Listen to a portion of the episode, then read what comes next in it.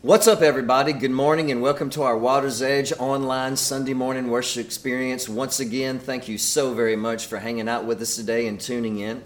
For those of you that continue to like and share these online worship experiences with your circle of influence, thank you so very much for doing that. Continue to do that. We have people tuning in from all over the place. And then again, for those of you that continue to worship with us online through generosity and giving and meeting our new $10 challenge, thank you so very much for doing that. Continue to do that. You allow us to help more people, love more people, feed more people, and serve more people, and show our community the love of God in the hands and feet of Jesus Christ. That's all because of you. Thank you very much. And also, we need you to know we're at youth camp this week and we're filming live from youth camp, and you allowed about 50 students to come to youth camp, a life changing experience because you worship through generosity. Thank you so very much for doing that. These students are going to have experiences and stories that will last a lifetime. If you ever went to youth camp when you were growing up, you've never forgotten that. They will never forget this week because of you.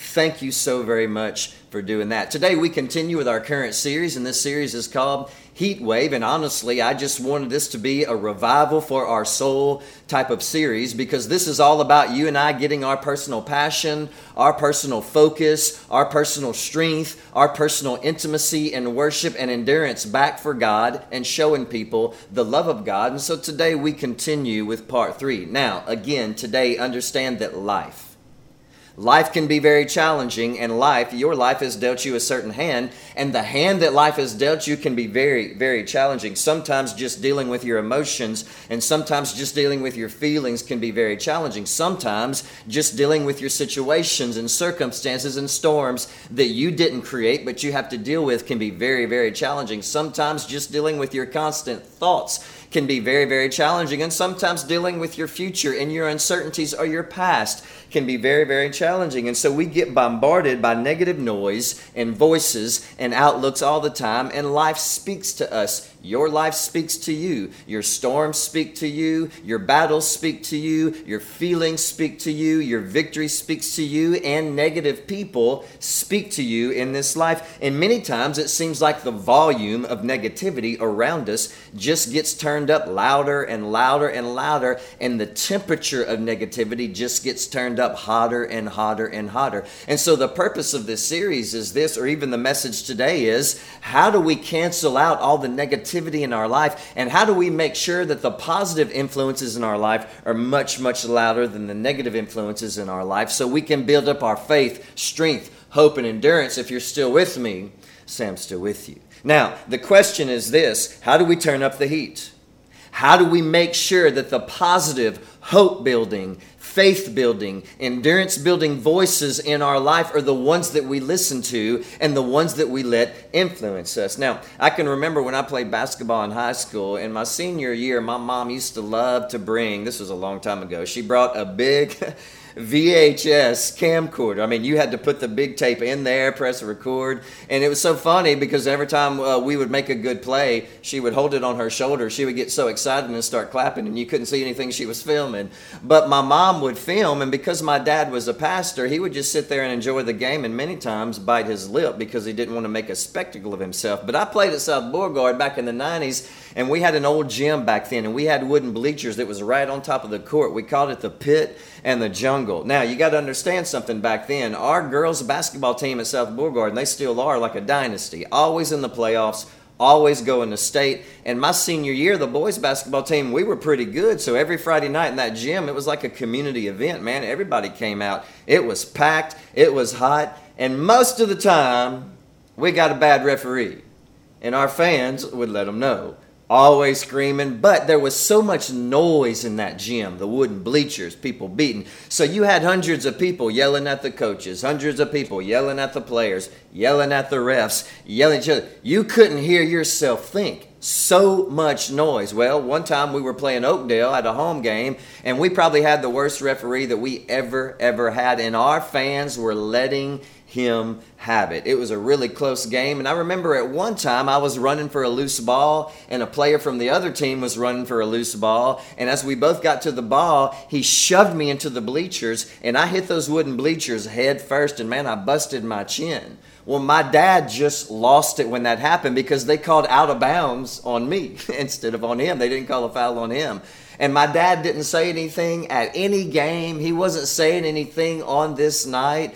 But when he saw that, he lost it and he blurted out, Hey, it's five on five, not seven on five. Well, most of the time, when people were yelling at the refs, everyone was yelling, so the ref couldn't tell who was saying what. He couldn't hear all that kind of stuff. But for some reason, the very moment that my dad finally decided to say something, everybody in the gym shuts up.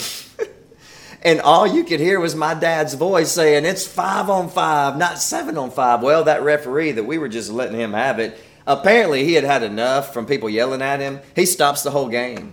And he tells the security guards, two cops and the principal, he goes, Find whoever said that and kick him out of the gym because we're not going to start the game until you do.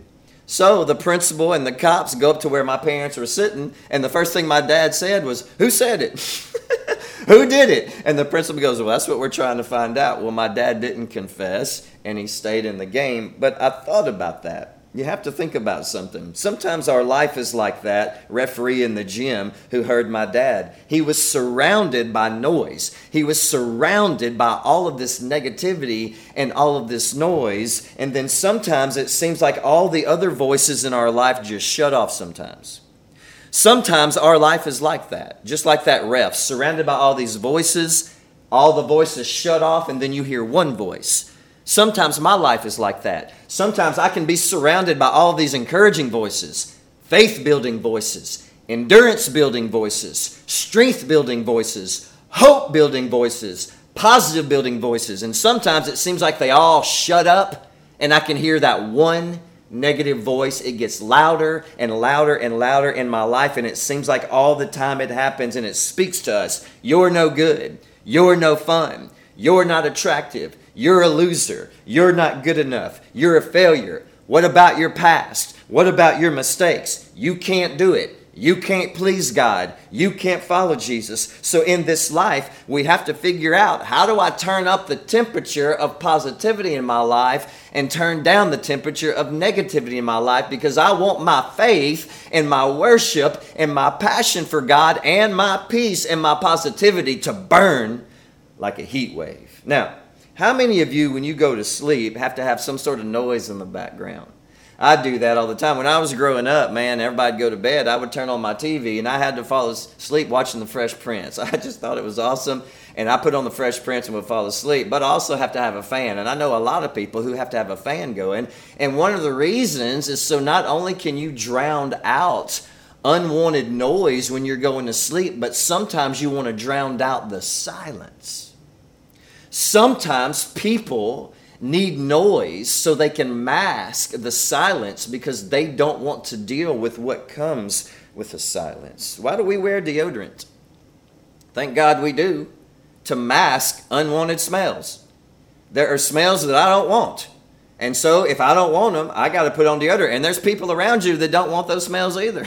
so we have to put on deodorant. But let me ask you a question. What about unwanted emotions? We have all of these unwanted feelings and emotions in our life. I know I do, like fear, stress, anxiety, depression, loneliness, boredom, guilt, anger, resentment, low self esteem. And what are some things that we do to mask those unwanted emotions and not deal with them? We keep ourselves occupied with one activity after another. Social media. Do you know you will look at your phone almost 2 million times this year?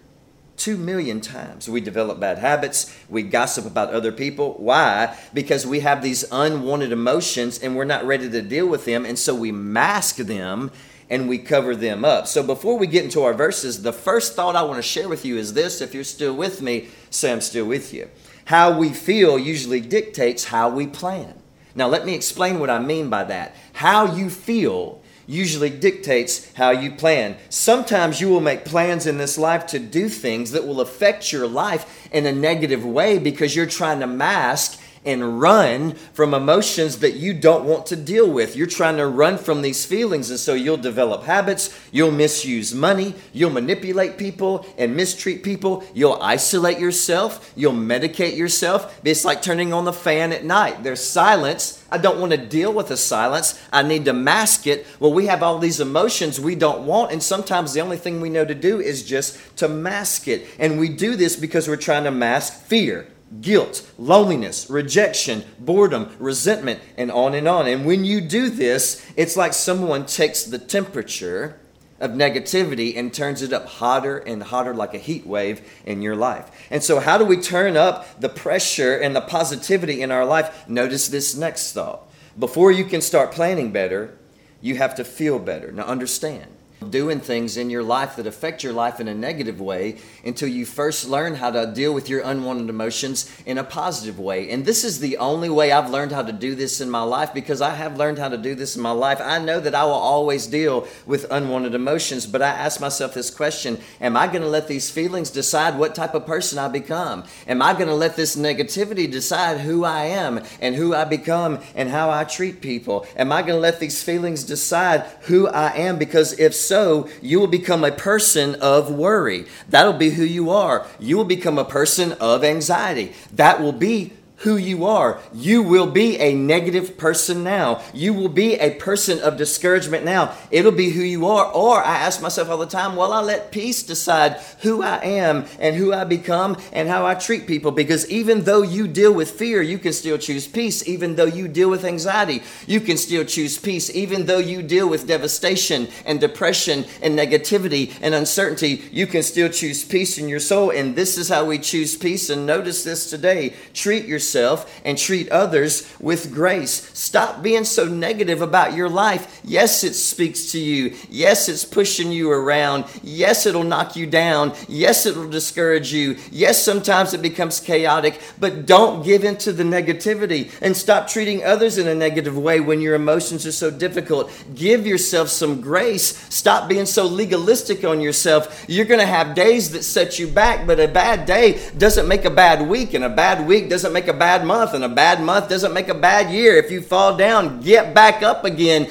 Give yourself some grace if you feel like you're not good enough. Give yourself some grace if you feel like you make a mistake. Give yourself some grace if you feel like you gave in to negativity and get back up again, but also give the other people in your life some grace because their life is speaking of them too. You got to understand something behind their actions reactions, choices, and decisions. There's always a story behind the story. There's always pain there. There's always heartache there. We just see the outside, but God sees their heart. He knows the struggles. Give yourself some grace and give the people around you some grace, and let's try to eliminate as much negativity as we can from our circle and our hearts and our lives. Give yourself some grace, and this is when you become a person of peace, and this is when you start making better plans plans for your life. Notice what Jesus says in John chapter 10, a very familiar text, starting in verse 10. The thief's purpose is to steal and kill and destroy. My purpose is to give them a rich and satisfying life. And so notice the negative. The world, the enemy, emotions, and circumstances will try to drown you in discouragement. It'll try to drown you in negativity. But notice the positive. Jesus says, I came to give you life, and this life is rich. This life is a blessing. This life is abundant.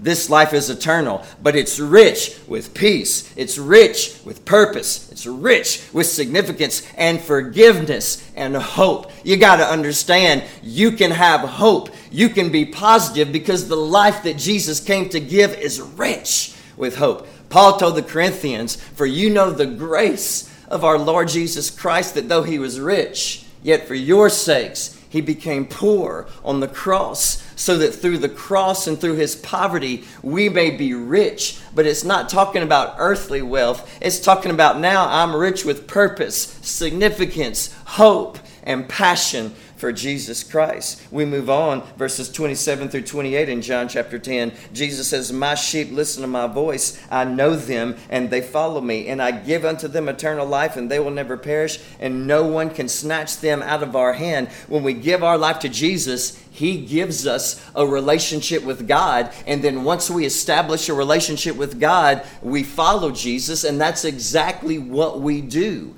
We follow Jesus Christ in his footsteps. And this leads me to my next thought. Notice this before you can do, you need to be.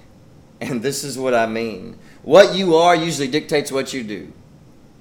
What you are at the core is going to dictate what you do. If you'll work on becoming good, and that's what you are. If you will work on becoming kind and patient, and that's not just something you try to do, but it is what you are and who you are. Like when people meet you, they say that person is good, is faithful, is loving. It's not just something that you're trying to make yourself to do because you want to please Jesus. It's what you allow him to turn you into.